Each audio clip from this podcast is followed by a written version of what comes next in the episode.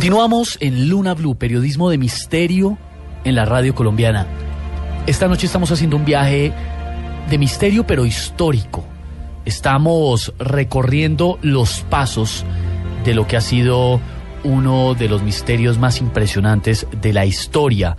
Lo hablábamos antes de la pausa, hablábamos del Santo Grial, hablábamos de la mítica mesa redonda e intentamos esta noche entender todo lo que hay detrás. Pues sí, a mí me parece una historia fascinante en la que se mezcla mito y, realidad respecto a la búsqueda del objeto sagrado más importante de todos los tiempos para los cristianos, ni más ni menos que el Santo Grial, la copa con la que Jesucristo celebró la última cena y también la copa con la que, según la tradición cristiana, José de Arimatea recogió la sangre de Cristo cuando fue crucificado en el Gólgota.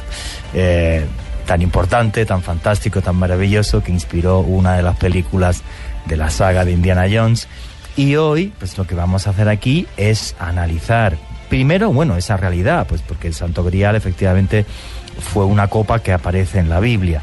Y luego seguir toda esa pista histórica que está plagada de leyendas que además marcaron la historia de Europa la historia de Europa y por supuesto aquí en Latinoamérica también nos fascina esa historia, nos fascina esa leyenda. Hay muchos blunáticos, Joana, a esta hora que ya están conectados con nosotros en numeral Luna Blue y en un momento leeremos sus opiniones, ¿no? Sí, Esteban, pues obviamente todos están súper conectados opinando sobre el tema de hoy y de lo misterioso que hay detrás de todo ese recorrido.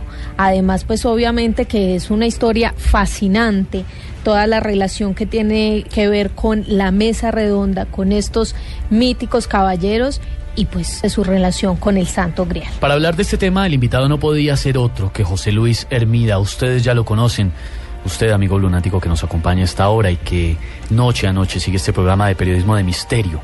José Luis Hermida es catedrático de filología inglesa y es uno de los periodistas de misterio, de publicaciones impresas, de radio, de televisión, de los hombres que más conoce este tema de esta noche. José Luis muy amablemente de nuevo nos hace el honor, nos atiende a esta hora en Luna Blue. Buenas noches y gracias por trasnochar con nosotros. Eh, buenas noches, lunáticos compañeros y muchas gracias por esa presentación que estoy seguro que es más de la amistad que me une con Juan G que de los méritos míos. Bueno, esa, es la, presentación que te ha hecho Esteban. Yo que, soy, yo que soy amigo tuyo, tengo que decir que eres colaborador de la revista Enigma, de Año Cero, de Cuarto Milenio, de los medios más prestigiosos de, nuestro país, de España, y además pues que eres gran amigo mío y la persona que me dio la, oportunidad de empezar a trabajar en televisión pues hace prácticamente eh, 20 años. Aparte de que eres una persona que sabe de misterio muchísimo. José Luis, ¿cómo está? Buenas noches y felices otra vez de tenerte aquí con, nosotros. Muy buenas noches y encantado de estar con todos vosotros, como sabéis perfectamente. José Luis, se, lo, dije que me quedaba corto en la presentación. ¿Le pareció, ¿le pareció que fue muy extensa? Para nada. Al contrario, faltaba todo lo que agregó Juanje. Ni mucho menos. Juanje es que es Juanje y mi, mi mayor mérito es ser amigo suyo, la verdad. o sea que no hay mayor problema. Y nuestro, y, y que sea lunático, un honor para nosotros. Oye, José Luis, cómo surge el famoso mito del rey Arturo, los caballeros de la mesa redonda, que tan inmensamente está retratado en la literatura y en el cine. ¿De dónde viene eh, toda esa historia? Pues eso mm, es un origen un tanto oscuro, porque si nosotros situamos a Merlín y al rey Arturo sobre el siglo VI, más o menos sexto, principios del séptimo, pues mm, las primeras noticias escritas que hay de la tabla redonda, del mito artúrico, del mago Merlín, de los caballeros del rey Arturo, mm, se, se aleja mucho de ese siglo VI y empieza a aparecer allá por el siglo XII más o menos en, los poemas de eh, Perceval, por ejemplo, en un poema que se llamaba Son of the Widow Lady, y en el Perlesvans, que es otro poema, donde se hacía referencia también a qué era mm, el grial. Y claro, el grial mm, se define en ambos poemas y en muchos más de esa serie artúrica que digo que apareció mucho después de la auténtica historia o la historia cronológica del rey Arturo se define como un vaso, una copa, una copa que recogía la sangre de Cristo en la cruz y que fue custodiada por las santas mujeres. En otros mm, pasajes se relata que no solo era un vaso, sino también una bandeja, eh, que era una gran luz, una visión. Los caballeros del rey Arturo cuando lograban ver el grial lo veían como una visión cambiante, como una cruz, como un hombre atado a una cruz, clavado a una cruz, como un niño en medio de un gran resplandor. Es decir, el, el grial eh, era un montón de cosas juntas que reflejaban una honda espiritualidad y una honda preocupación por las reliquias de tiempos tan remotos y tan allegados a la, ideología cristiana como, como el, momento de la crucifixión de, de, Cristo. Entonces, José Luis, para que toda la gente nos pueda entender, sería, eh, aparecen una serie de poemas en, en la Gran Bretaña medieval, que me imagino además tú como, como catedrático de filología inglesa, incluso a, lo mejor te los has leído hasta en, en original, aunque será un inglés muy antiguo. Eh, muy difícil, muy, difícil, pero sí, eh, los he buscado precisamente para confrontar esto. Ajá. Entonces, una pregunta, o sea, aparecen una serie de poemas en, en la Gran Bretaña medieval que nos hablan de un grial físico y a la vez de un grial espiritual. Como de hay que salir a buscar, pero ese salir a buscar sería casi una búsqueda interior y la excusa sería el grial. ¿Más o menos es esto, José Luis? Perfectamente, yo no lo definiría mejor. Es una doble vertiente. Eh, la búsqueda de algo material que mm, guardó de alguna forma como receptáculo la sangre de Cristo y luego es la búsqueda interior de uno mismo, de la esencia de uno mismo, la esencia, la chispa divina que lleva uno mismo y que hay que buscar, que hay que buscar a través de una serie de virtudes que eran las que tenían los caballeros de la tabla redonda cuando en esa diáspora por el mundo entero buscan ese grial, que curiosamente ese grial también era un talismán, era un talismán que tenía un poder increíble, capaz de abrir puertas de conocimiento a quien lo tuviera, a quien lo poseyera y a quien lo supiera utilizar. Y entonces se produce la diáspora.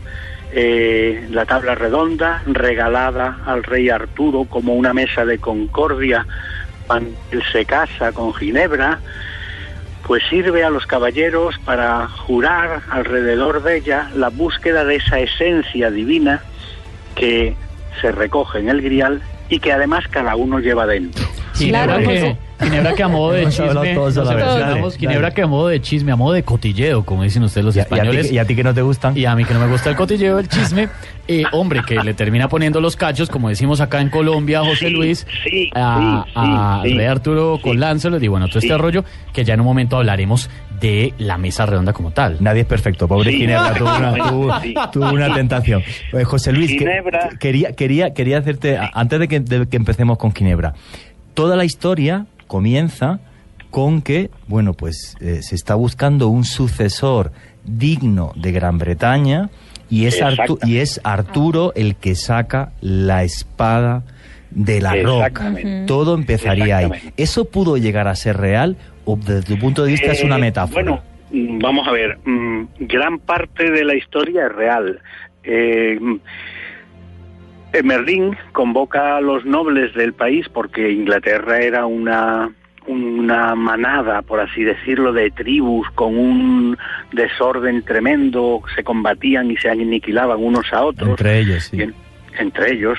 Y entonces el mago Merlín decide convocar a los nobles del país, entre los que se eh, encuentra Arturo, hijo bastardo, o sea, se encuentra Arturo, incluso su hijo bastardo Morderet, y a que se atrevan a sacar una espada que está hundida en una piedra. Arturo en aquella época tenía 15 años y Merlín pues profetiza quien arranque esta espada será el rey de toda Inglaterra. El único que es capaz de arrancarla es Arturo y entonces los la inmensa mayoría de los nobles que estaban allí rinden pleitesía a Arturo, menos Mordred y una serie de nobles que se alían automáticamente con Mordred, eh, que, hijo bastardo de Arturo. Y entonces ahí empieza la saga artúrica, empieza la guerra entre Arturo y su propio hijo y los nobles que le apoyaban tanto a uno como a otro. Pero entonces, José Luis, este episodio sí es real, digamos que es un hecho concreto, no es nada de leyenda, ni de mito, ni nada que podamos imaginar. O es una mezcla. Vamos a ver, es una mezcla. Se sabe que hubo un noble que se identifica en las sagas posteriores. Fijaos que se empiezan a escribir esas sagas 600 años después que pasaron. Los primeros datos en los poemas eh, son de 600 años después, o sea, del siglo XII, cuando esto en teoría pasó en el siglo VI y VII. Pero los historiadores han podido seguir la figura de un noble que concita en torno a sí una voluntad de unificar como país a Inglaterra, que recibe mm, ayuda, que recibe ayuda incluso mágica, de alguna manera, de conocimientos de sabios mágicos, entre los que se incluiría Merlín, claro, que esos sabios están enfrentados, o esos magos, esos hombres de ciencia y de magia están enfrentados con otros y con otras, como es el caso de Morgana, que quieren impedir que Arturo sea el rey de Inglaterra, y entonces esas cosas son bastante mm, fiables, son posiblemente la esencia, la espina de todo lo que luego se viene a desarrollar. Pero ya te digo, estamos en una época de oscurantismo total. Sí, yo, yo quería añadir a lo que dice José Luis, para que los lunáticos nos entiendan, hay que meterse en la Gran Bretaña de esos siglos. Claro. ¿Qué, claro, ¿qué sucede ahí? Sucede que el imperio romano se desmorona y al caer el imperio romano hay un periodo de anarquía total tan enorme en toda Europa que incluso muchos arqueólogos llaman a todos estos siglos la Edad Oscura. Y si lo buscáis en Google, veréis que aparece como edad porque es el principio del feudalismo, todos se pelean con todos y es un caos total. Entonces, imaginaros esto dentro de Gran Bretaña y pues efectivamente tuvo que haber un líder de, que sería Arturo, que exactamente sacó la piedra de la, la, espada de la piedra, no la sacó tal, pero que se alió con los druidas y que como en todas las y como en todas las historias hubo buenos y hubo malos, porque la idea es que si Arturo podía sacar la espada de la piedra es porque era de corazón puro, era noble. Y entonces la historia es que ¿qué van a querer los británicos para poder salir de esa edad oscura? pues alguien que siguiera las normas de la caballería, ayudar a los desvalidos. Es en el fondo también la historia, eh, bueno, el, el, recubrimiento, el envoltorio mágico que se da al nacimiento, al, nacimiento de la historia de una nación que hoy día sigue siendo Gran Bretaña. Ya la esperanza. Y es que y es que tiene mucho sentido lo que decía José Luis al inicio con la búsqueda del Santo Grial, que no solo estaban buscando la copa, sino también eh, sentimientos genuinos, por decirlo de alguna manera. Y es que el rey Arturo estaba marcado como por ser leal, por ser sabio, por poder determinar cosas tanto de paz y de guerra y además pues se ganó una reputación realmente favorable. Claro, de, eso está dicho y además se complementa con el mito de la tabla redonda. La mesa redonda, la tabla redonda fue una mesa donde se reunían los caballeros y era una mesa que significaba la unión la nobleza, el coraje, la virtud y la fidelidad ante todo, que eran las eh, armas esenciales que se necesitaban para reunir a las tribus dispersas, a, a los jefecillos dispersos, a los aristócratas o seminobles para formar Inglaterra. Entonces Arturo iba escogiendo a caballeros por su virtud y cada uno representaba una virtud. Claro, alguno de ellos le salió mal, como ya luego veremos. Lanzarote, Lanzarote le salió mal porque se dejó tentar y Ginebra se dejó tentar. Pues es que todo el mundo es de carne y hueso, ¿no? claro. Hombre, entre, entre, entre, 12 alguno, alguno le tenía que salir. O, se nos va a contar un poco de esa historia que en pro del cotilleo y del bueno, chisme, ¿por qué no? Sí, ahora, ahora, ahora, ahora, una cosa muy importante. Empecemos a analizar todos esos personajes. Porque claro, tenemos al druida, que sería Merlín. Tenemos a Arturo, que es el, el, el, gran jefe, el gran rey, capaz de aglutinar el comienzo de Gran Bretaña. Eh, tenemos esos doce caballeros, uno de ellos que es eh, Sir Lancelot, eh, Lanzarote, que además es, es, es, bueno, pues es el guerrero más espectacular que hay en, en, en absolutamente todo el reino. Bueno, sí. Eso, ¿cómo es ese análisis, eso, ese análisis de personaje? A, qué nos lleva, José Luis? Pues, pues nos lleva a que son arquetipos. Los personajes de la tabla redonda son arquetipos. Eh, Merlín como tú muy bien decías, es druida. Y un druida celta tenía una preponderancia entre sus paisanos y en el pueblo al que aconsejaba tremendo como, como un altísimo sacerdote de una religión que entroncaba con la naturaleza, con el conocimiento, con la magia, con la sabiduría, con otros mundos incluso. Entonces, un druida, palabra de un druida era una palabra casi y, sagrada, y, sagrada, además. Sagrada. Y entonces Merlín lo que representa es eso. Merlín representa la sabiduría, la magia. Desaparece voluntariamente cuando se quita de en medio por una historia de amor muy bonita que me imagino que a lo largo del programa nos dará tiempo a contar, porque, porque en realidad se pensaba que Merlín estaba en secreto enamorado de Morgana, pero no fue así. Merlín llegó a enamorarse de Nimue, que era hija del rey de Northumberland, y que esta chiquita era, un, era un encanto, era una preciosidad, era una belleza reconocida en todas partes. Merlín se enamora de ella, ella se enamora de Merlín, pero le empieza a pedir que le enseñe cosas secretas de su magia, hasta que le pregunta por los encantamientos, el encantamiento del origen del mundo y el encantamiento para retener a un hombre eternamente.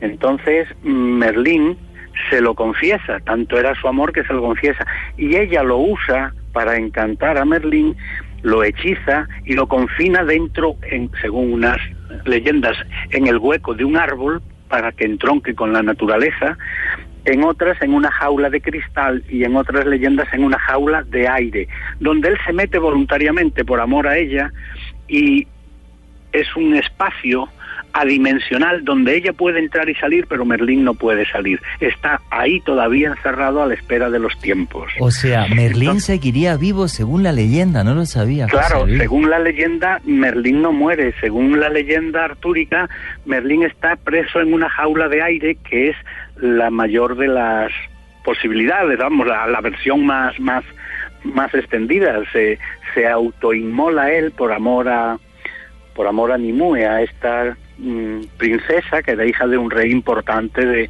de, uno de los condados ingleses en aquella época. Bueno, condados, no Yo no quiero decir nada, pero siempre hay que tener cuidadito con algunas mujeres. Sí, hay que tener cuidado, ¿no? Sí, en, realidad... Termina uno preso en una cárcel de... Una cárcel de... interdimensional. Interdimensional, bastante. los tiempos. de viento todavía vale. Imagínese. bueno, esa, esa, es la, esa es la historia de Merlín. Yo la desconocía, ¿eh? Yo, yo desconocía que, que, tampoco se supone que hasta, o sea, va a estar ahí, eso es una especie de limbo secula seculorum, hasta el fin de los tiempos. Sí, es que es que Merlín representa la magia que todos llevamos dentro y que a veces se adormece por un estímulo externo, por, una, traga, o por una traga. Decimos acá traga José Luis a un amor eh, profundo. Malentendido. Sí, correcto. Eso es. Correcto. Eso sería una, traga maluca, le decimos acá, José. Exacto, pues muy bien. Pues eh, es que en la saga artúrica hay tres mujeres clave. Esta, que es la de los últimos días de Merlín, y luego está por otra parte Morgana, que es la mujer fatal, que busca el poder material, que lo único que quiere es riqueza y lo único que quiere es poder.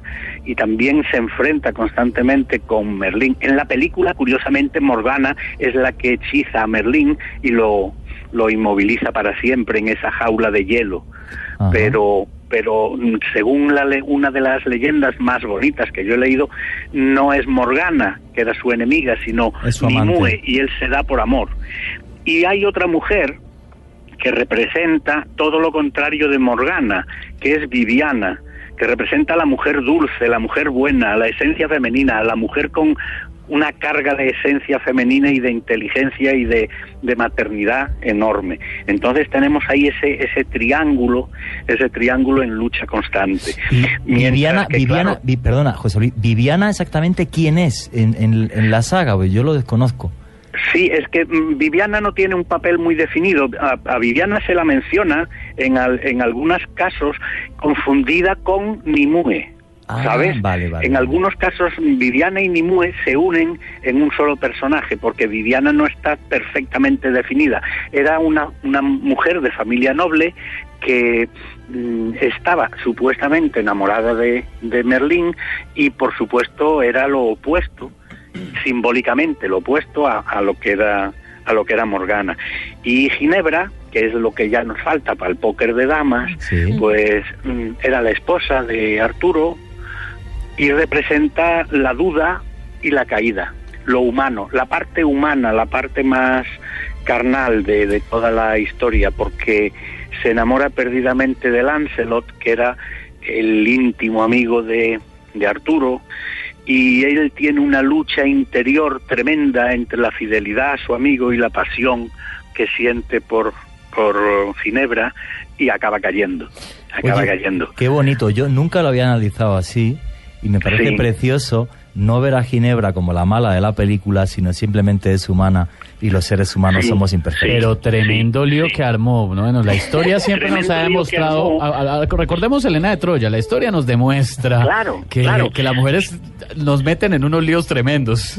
Oye, que la historia está llena de mujeres, la historia la hacen las mujeres, pues la historia, queramos o no queramos reconocerlo, está regida, gobernada por mujeres, que muchas veces están en la sombra, pero otras veces son tan, tan clave, tan clave, que aparecen hasta en los relatos de las grandes epopeyas y de las grandes leyendas de la humanidad. Son las que mandan, eso sí. Y no, solo es, que es, el, eh, digamos, el matraz, el cáliz de, que da la vida. Y no solo eso, sino a, la mujer eh, se la castigado al ostracismo de forma injusta durante muchísimos siglos por tener un papel secundario, ya que hasta hace pues, cuatro días pues las mujeres su papel era estar en casa y, eh, y poco y poco más.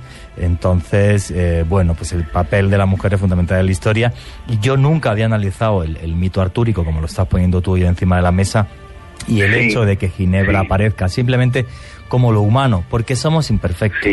y pues tenemos tentaciones, deseos, o simplemente, pues, pues bueno, pues nos podemos enamorar de otro aunque nos hayamos casado. Es que eso es muy humano, macho. Sí, son, son cosas que pasan, claro. Arturo estaba muy ocupado, muy ocupado en su cometido, guerreando y en su cometido de, de unir Inglaterra y en sobre en sofocar las rebeliones de sus grandes varones que tenía un poquito desatendida a Ginebra, según la leyenda. Entonces, eh, Lancelot se acercó a Ginebra porque el propio Arturo lo convirtió en su escudero y protector, en el escudero y protector de Ginebra. O sea. Lancelot estaba designado por Arturo para preservar lo más sagrado que él tenía, que era su mujer Ginebra. Me parece, José Luis, que estamos siendo muy laxos con Ginebra. A ver, al de Arturo tratando de, que la cosa cuajara, tratando de unificar los pueblos, su principal, su mano derecha, que es Lancelot, con todas las funciones que tenía, el hombre del rey Arturo con todo, el, con todo el quilombo en la cabeza, con todo el enredo, y Ginebra, hombre, sí, pues muy humana y todo, pero entró a embarrarla, pero con toda, o sea. No, perdón, yo no estoy de acuerdo. No, sé, no, no, pero, ella ella tiene sus necesidades. No, muy laxos, Qué pena con usted. Y tenía preciso que meterse con la mano derecha del rey Arturo. Miren, exactamente, la mano derecha, pero muy seguramente él le prestaba más atención que el rey. Claro, es que él la salvó, él la salvó le salvó la vida varias veces, le, tenía una ternura hacia ella infinita. Al principio él no pensaba para nada enamorarse, al contrario, era una idea que le daba horror y las luchas internas que él tenía, que se llegaba incluso a pensar desterrar y marcharse del, del reino, era precisamente por la lucha de no traicionar a su, a su rey y amigo pero es que el amor y la pasión a veces son tan fuertes que vencen todas las barreras y vencen muchas veces las barreras del hombre y que pone y claro pues tampoco hay que juzgar tan mal a unos y a otros cuando intentaron hacer todo lo posible por no por no sucumbir ante la, tentación. A, mí la interpretación que hacen me parece preciosa. Aparte me acuerdo de una frase de Virgilio que dice omnia vincit amor, solo vence el amor. Entonces, bueno, para eso se inventó el divorcio hace pocos días, tal, no pasa nada y, ya está. No hay, que darle más tragedia a esto. No, pues estamos diciendo, no, pero lucharon por no comerse los dulces, se, esforzaron por no comerse los dulces, pero al final se comieron los dulces, pero se comieron los dulces. Eh, que no, no, no te quepa la menor duda, Esteban, lucharon desaforadamente, ¿sabes? Bueno. Pero claro, eso es lo que lo que pasó y Arturo mientras guerreaba y Arturo mientras rompía su espada y Arturo pues era mm, donado por otra por la dama del lago de una nueva espada que era Excalibur. Excalibur es una palabra muy curiosa porque a todo el que la pronuncia en una determinada secuencia rítmica lo hace un poco loco, lo vuelve loco. Y entonces Excalibur solo lo podía llevar alguien que tuviera el arrojo, la valentía y el punto de locura de Arturo. Y es la espada que le da mm, Merlín cuando se rompe su propia espada, la que él sacó de la piedra, y lo lleva a ver a la Dama del Lago, que la Dama del Lago curiosamente también se identifica con Nimue, esta reina, esta princesa de la que se enamoró Merlín y a la que construyó un castillo bajo el agua, un palacio bajo el agua, que surgía de las profundidades del agua. El agua aquí es que significa la vida, significa la esencia, significa lo femenino, significa la, eh, creación. Y entonces, mm, evidentemente, la espada Excalibur tenía que salir del agua, dada por una mujer, que es la dadora de vida. En todos los arquetipos mágicos, la bruja, la mujer, es la dadora de vida, es la que lleva en sí el cáliz de la vida, el matraz, la matriz de la vida. Y entonces está perfectamente reflejada también en la saga, en la saga artúrica. Incluso el, el Santo Grial lo traen a Francia las santas mujeres, las tres Marías, entre ellas María Magdalena. Traen el Grial a Francia, a Monsegur. Espérate un segundo, José Luis, que ahora, ahora, para, para, para, para, ir rodeando bien, para ir rodeando bien la historia tenemos el nacimiento de una nación, que es Gran Bretaña, que se representa hasta a través de este mito basado en hechos reales. Bueno, hay incluso muchos más datos. La última versión de la película eh, del Rey Arturo, por ejemplo, cuando se, se habla de la, de la caballería sármata, que serían esos doce caballeros, eh, bueno, pues hay datos reales que sí nos, nos llevan a, que nos afirman y que nos demuestran, sobre todo textos romanos, que sí esos niños eh, de la actual Hungría fueron eh, para reforzar, eh, bueno, primero el ejército romano y luego posiblemente lo que fueron diferentes nobles británicos. Entonces tenemos el nacimiento de una nación con ese rey Arturo que es virtuoso, que es puro, que quiere luchar, con toda una serie de, eh, digamos, de, cosas que son muy humanas, como es el, tema del amor, el desamor, como es una magia de fondo maravillosa celta. ¿Y en qué momento aparece en esta historia el Santo Grial? Pues eh, el Santo Grial aparece en, en el mismo momento en que se crea la mesa redonda del rey Arturo ellos empiezan a buscar esa copa mágica que había cogido la sangre de Cristo y que había sido custodiada por José de Arimatea. Ten, en cuenta que estamos hablando de una narrativa del siglo XII, prácticamente en los primeros poemas, cuando se empieza a hablar de esto. Pero esos primeros poemas nos hablan de que es Arturo y sus caballeros los que tienen como misión encontrar el grial porque pensaban que encontrando el grial era el talismán mágico que abría todos los otros talismanes que existían en el mundo, la lanza de Longinos, etcétera, etcétera, etcétera.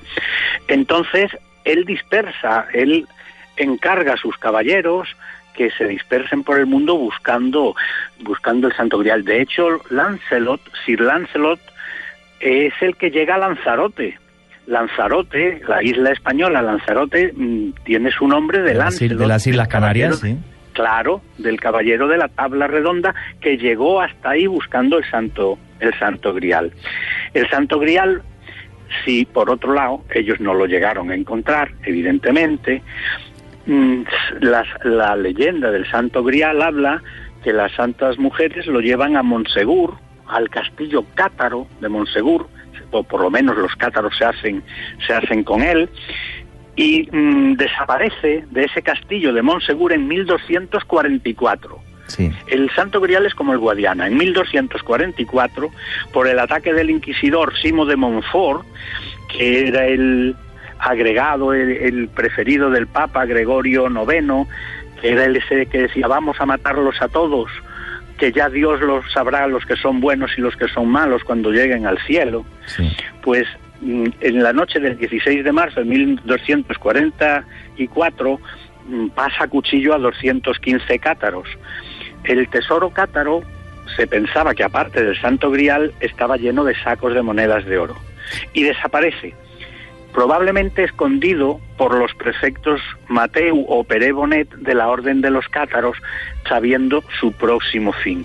Surge una secta en, la Edad Media en, eh, en Francia, que es los cátaros o los hombres puros que es lo que se conoce también como el cisma albigense. Bueno. Albigense, sí. Entonces, este, esta, esta secta, este, grupo, eh, que tiene una serie de ideas eh, pues, bastante curiosas, porque llevan, por ejemplo, la austeridad cristiana, la llevan hasta, hasta prácticamente el, extremo.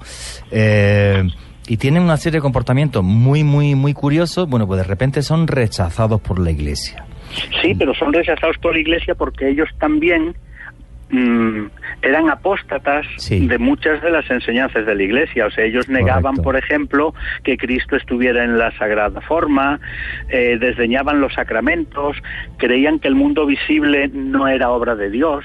Ellos pensaban que lo que realmente era obra de Dios es un mundo totalmente invisible. El mundo visible es obra de seres elementales mucho más inferiores, muy inferiores, se mofaban de alguna forma de la Eucaristía y entonces eso le creó le creó una enemistad con la curia romana tremenda hasta que hasta que bueno en parte por la codicia y en parte por la herejía que estaban extendiendo el Papa Gregorio IX envió a Simón de Montfort para que acabara con esta herejía. Con, el, con, el apoyo del rey de Francia, efectivamente. Yo, bueno, yo, yo, yo, he estado, yo he estado en Monsegur, en, la última fortaleza cátara, yo he estado dos veces, que además la cuesta os aseguro que es terrorífica.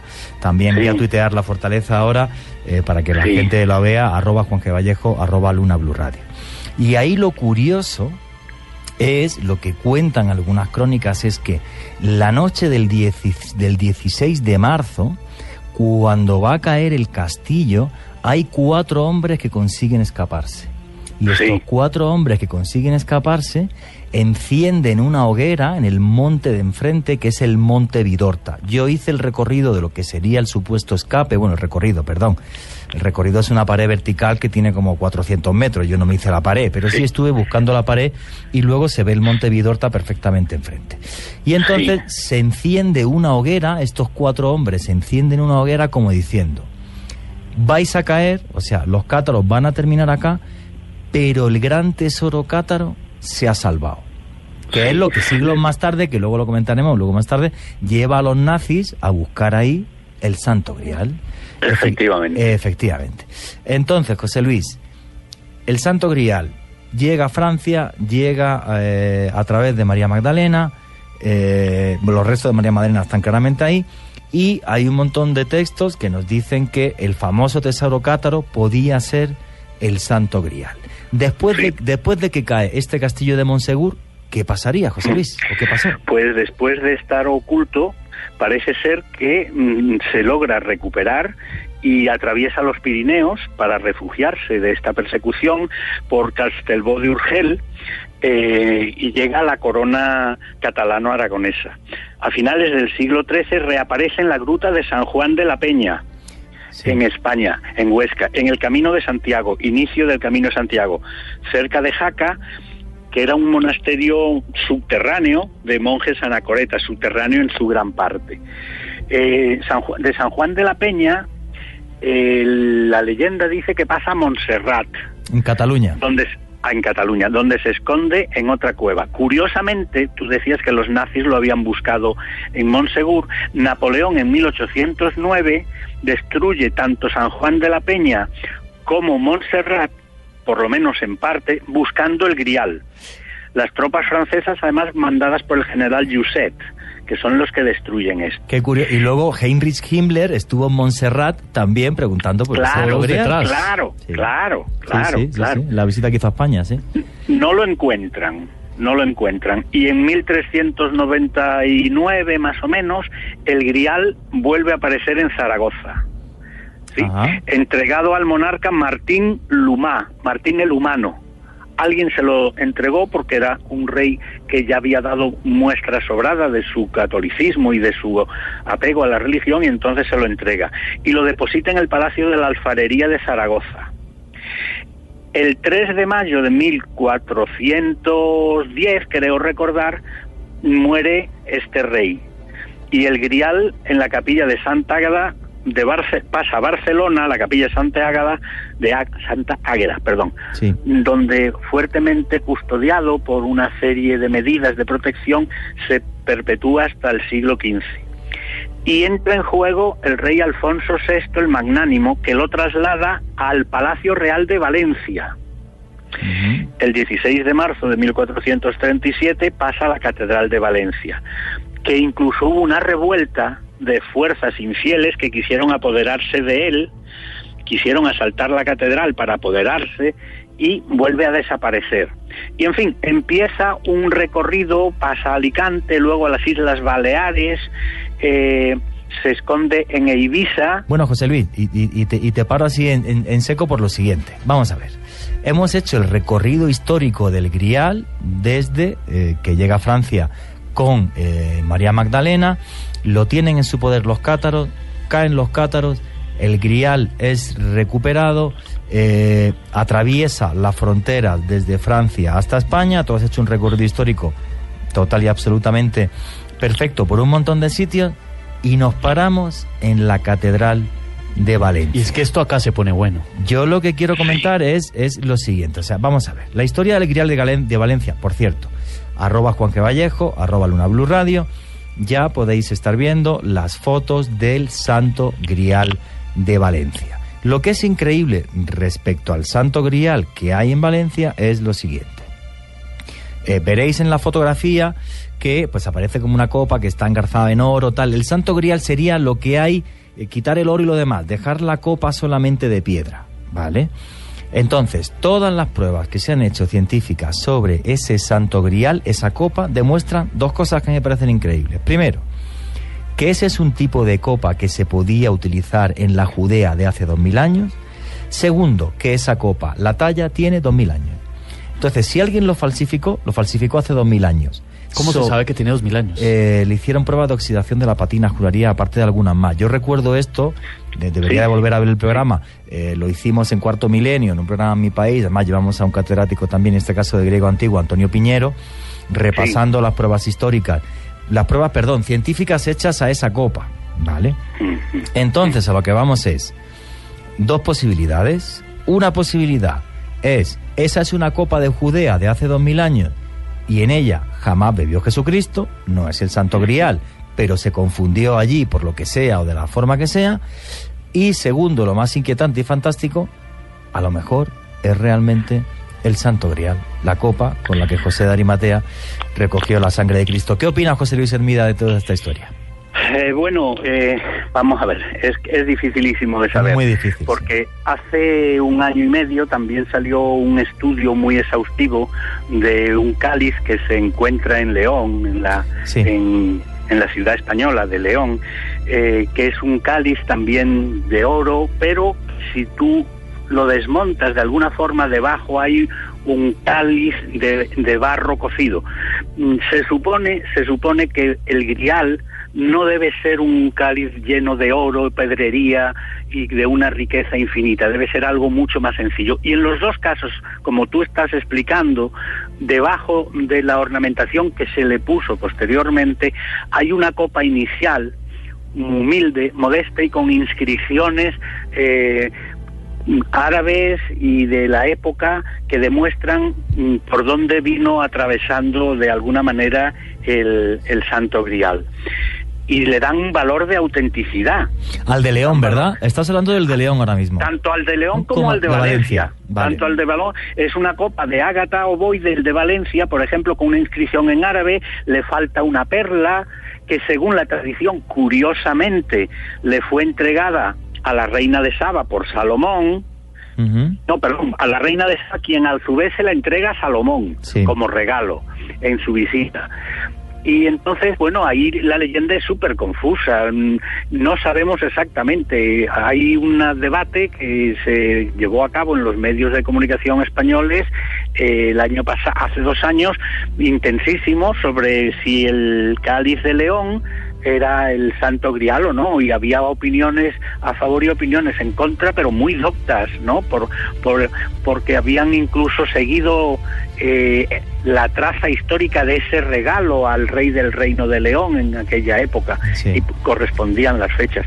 Mm, luego hay otra tradición que dice que el santo grial está en Glastonbury, en Inglaterra, es eh, una zona que se relaciona con Avalón, el paraíso del que hablábamos el otro día, el paraíso perdido. Eh, hay otra tradición que dice que el Santo Grial de San Juan de la Peña, casi todas las tradiciones hablan que pasó o está en España, mm, que de San Juan de la Peña pasó al Cebreiro. El Cebreiro es el inicio mm, gallego del Camino de Santiago. Y allí se produjo un milagro que sí lo narran las crónicas históricas, el milagro de la transustanciación. O sea, hay un pequeño monasterio, para el que lo conozca, es un monasterio muy, muy, muy humilde, de piedra de pizarra, muy, muy pequeño, y allí decía misa un, un cura por las mañanas, un fraile, que no era creyente para nada, pero era su obligación, iba a decirlo. No iba nadie a esa misa, y un día de una ventisca tremenda y de una lluvia pues mm, escalofriante, pues apareció en la iglesia un campesino y, y, el fraile, al oír la puerta y ver que el campesino se arrodilla en el banco, se mofa interiormente de él, diciendo, ¿qué hace este pobre hombre esta hora aquí, con la que está cayendo? Y total, ¿para qué? Y era el momento de la consagración, total, ¿para qué? Y en ese preciso instante el, vino del cáliz se convierte en sangre y se produce la, la transmutación. Y entonces los reyes católicos, Isabel y Fernando, eh, enterados de este, de este milagro, mandaron ampollas de cristal de cuarzo para conservar la sangre. Se conserva allí. En Cebreiro. Ampollas en el Cebreiro, el, inicio mágico gallego del camino de Santiago, el camino de peregrinación de Santiago. Bueno, mm, yo creo, por, por, por tanto, que lo importante no es exactamente el hecho material de que existe un cáliz, una copa, una bandeja, un objeto. El hecho importante es que la búsqueda del grial es una búsqueda que nos acerca a lo más profundo, a la esencia más interior de nosotros mismos, a la búsqueda de la transparencia interior y de la trascendencia interior. Nosotros, mm, a través de esa redención mágica y a través de la derramada sangre de Cristo, es lo que pensaba todo el mito de la saga artúrica, encontraremos algún día la evolución hacia planos superiores como Él lo encontró para los creyentes como él encontró su resurrección y nos dejó de alguna forma su sangre para prueba de que él pasó, murió Claro, es que esa es la evidencia y eso es lo que estamos precisamente analizando esta noche. Lo bueno de tener a José Luis Hermida con nosotros que para los que se están conectando esta noche a Luna Blue, él es experto en filología inglesa y es de los periodistas de habla hispana que mejor dominan todo este tema del rey Arturo, de la mesa redonda, del santo grial, nos está abriendo los ojos a varias realidades que no habíamos visto o bueno, por lo menos desde un enfoque muy diferente el de esta noche. Sí, estaba además repasando ahora mismo aquí algunos datos sobre el tema del Santo Grial de Valencia. Y ahora tuitearé, por ejemplo, una foto de Benedicto XVI con él. Eh, y claro, o sea, es que, eh, bueno, los estudios científicos los hizo un arqueólogo de los primeros que se hizo en condiciones, fueron de Antonio Beltrán, que, eh, que puso la copa además en el, en el siglo I. Y tengo aquí un informe, además, leo literal. Eh, de un informe científico. Se trata de una copa labrada entre los siglos II y I Cristo en un taller oriental de Egipto, de Siria o de la propia Palestina. con forma semiesférica de piedra ágata coralina oriental, que mide 9,5 centímetros de diámetro, eh, medio en la boca y 5,5 centímetros de profundidad por el interior. Toda lisa, sin ningún adorno, excepto una línea de corte redondeado paralela al borde. Eh, claro, y es una copa muy, muy enigmática en el sentido de que no se puede demostrar, obviamente, que sea el Santo Grial, pero es muy extraño que realmente las fechas coincidan y sea uh, pues, pues el tipo de talla que se hacía en la época y absolutamente y absolutamente todo. Entonces, bueno, pues ahí está, miles y miles de fieles van todos los años a Valencia a venerar lo que lo que podría ser el Santo Grial. Bueno, les cuento que las redes están encendidas, lo cual nos emociona particularmente en Luna Blue, porque comprobamos una vez más esta noche, lo estamos haciendo, que a los colombianos nos gusta conocer la historia, nos gusta aprender, nos gustan los misterios de la historia, entonces eso es eh, particularmente emocionante. Timmy Timero nos saluda a esta hora desde Cali, está conectado con nosotros. Diego Edison también está reportando sintonía a través del numeral Luna Blue en Twitter desde Sogamoso. Mapachuela nos dice, mis noches sin Luna Blue serían muy aburridas. Saludos a todos en la mesa, magníficos invitados. Magnífico. José Luis que nos está acompañando está a esta hora. ¿Qué más nos dicen los lunáticos, Joana? También está Carlos Mauricio que nos dice felicitaciones por el trabajo realizado en arroba Luna Blue Radio, en especial los miércoles que combinan hechos de la historia piensa diferente. Leí la historia del mago Merlín y se basaba en la alquimia, que su significado es transformación personal. Willis también nos, nos saluda y nos dice que qué buen programa. Mario Silva, qué tema tan inquietante. Ustedes y sus invitados son los mejores. Gonzalo Marulanda nos saluda desde La Tebaida. Sergio. ¿Su tierra? Sí, señor. Sergio tiene un club de fan en La Tebaida. Que viva La Tebaida. Giovanna nos tiene que invitar a la Tebaida, ¿eh? Por supuesto, por supuesto. Sergio Maidana lo ha dicho con la boca pequeña, que... ¿eh? Lo dijo, no, sí, lo bienvenidos, claro que sí. Sergio Maidana nos dice que cree que existe el Santo Grial aún en nuestros tiempos. Edwin Rodríguez, gracias por investigar temas históricos que marcaron el rumbo del conocimiento del hombre actual. Wilson Torres nos saluda desde Bogotá, Diego Edison Porras reportando fiel sintonía desde Sogamoso, William Gómez desde Mosquera, Cundinamarca.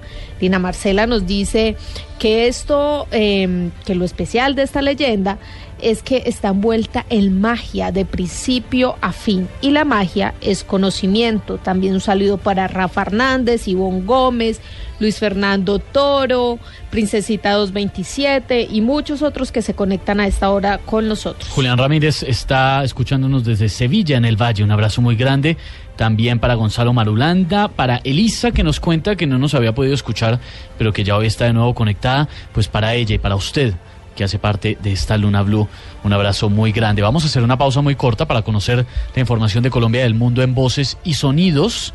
Pero en un momento continuamos esta comunicación con José Luis Hermida, que amablemente nos atiende desde España para entender la verdad detrás, o bueno, por lo menos mirar desde otra óptica la historia del rey Arturo, de los caballeros de la mesa redonda y del Santo Grial. Esto es Luna Blue. Luna Blue, porque nunca estamos solos. De lunes a jueves a las 9.30 pm por Blue Radio.